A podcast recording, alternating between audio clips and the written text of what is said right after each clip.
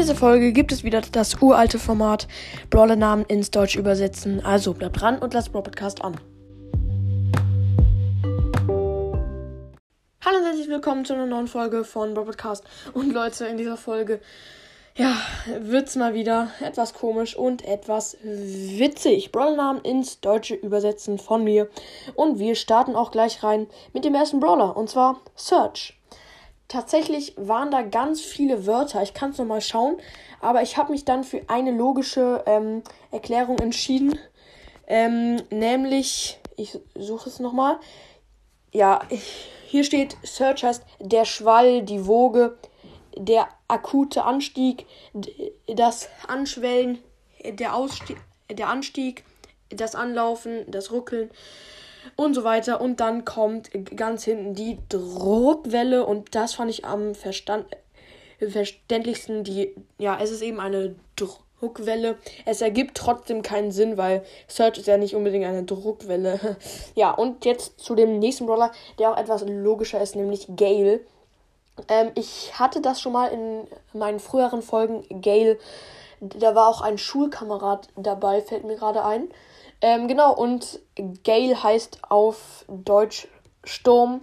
Und das scheint mir relativ logisch zu sein, weil Gale, äh, Gales Ulti ist ja auch ein Schneesturm, sag ich jetzt mal so.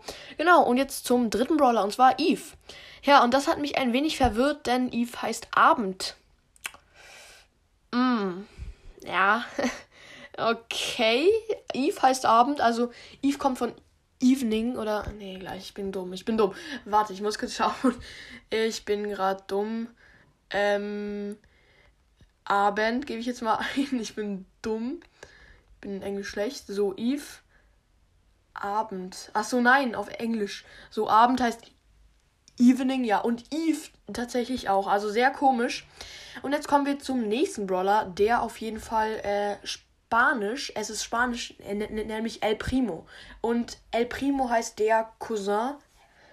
El heißt einfach der. Nee, nee, ich glaube im Spanischen gibt es gar keinen der. Doch, es gibt der und die. Und es heißt, glaube ich, im äh, Spanischen sogar die Cousin. Keine Ahnung. Auf, auf jeden Fall heißt es der Cousin auf Deutsch. Ja, er hat sich jetzt ein bisschen äh, verwirrend angehört, ich weiß.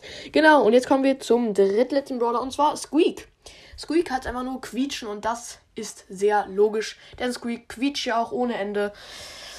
Ja, genau. Und jetzt kommen wir zum vorletzten Brawler und zwar Genie. Genie heißt, ähm, ja, es ist schwierig zu, zu erklären, die Gene oder der, der, die Erbe, also der mir ist gerade wie viel Cent runtergefallen? Mir ist gerade ein Cent runtergefallen. Perfekt. Ähm, Genie heißt eben der Erbfaktor sozusagen oder die, die Gene. Gene auf jeden Fall. Und jetzt kommen wir zum letzten und zum unlogischsten. Fang. Und Fang heißt einfach mal Fangzahn. Mhm. Mhm. Also, was ich dabei Brawl Stars gedacht hat, wird man wahrscheinlich nie herausfinden. Vielleicht haben sie, sie ja gedacht, oh, diesen, der Brawler sieht ganz nach, nach einem Fangzahn aus.